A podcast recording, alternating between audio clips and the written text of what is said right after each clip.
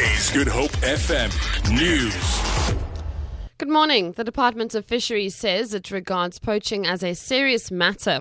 Officials from the department made submissions during the third and final round of public hearings on the impact of poaching on small scale fishing communities of the Western Cape.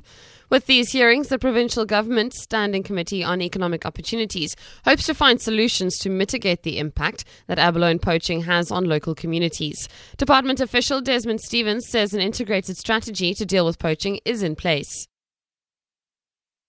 We work with other law enforcement agencies, all of the agencies in the country. There is border management agency that will be established soon. The key strategic issues to deal with poaching is a successful implementation of the small scale fishing policy.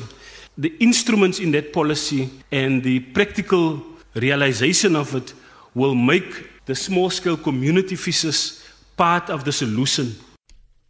The DA has accused President Jacob Zuma of avoiding the core of the problem in the National Prosecuting's Lawrence Mrwebi and Nomgcobo Jiba saga. This comes after Zuma announced that the two would not be suspended. The DA says the president has resorted to the courts to do his job, and it is hardly surprising that he decided not to suspend the two. Zuma earlier considered representations that they made and decided to allow a court process to be concluded. Last year, the High Court in Pretoria granted the two leave to appeal in its decision to strike them off the roll of advocates. The Gunners Association will host a ceremony at the University of Cape Town today in honor of hundreds of South African men who died during the sinking of the steamship in the SS Mendi in the First World War. On the 21st of, seven, of February 1917, 100 616 rather South Africans drowned when the ship was rammed by the SS Darro and sank in 20 minutes just south of the Isle of Wight.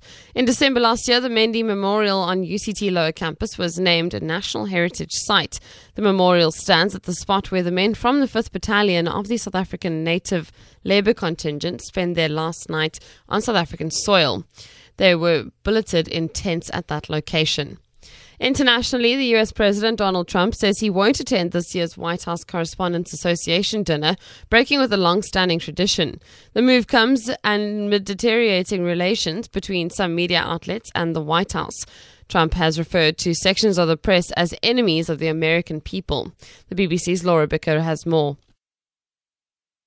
there was already discussions about whether or not much of the White House press corps would actually want to participate. Some uh, networks, including the likes of CNN, were talking about pulling out.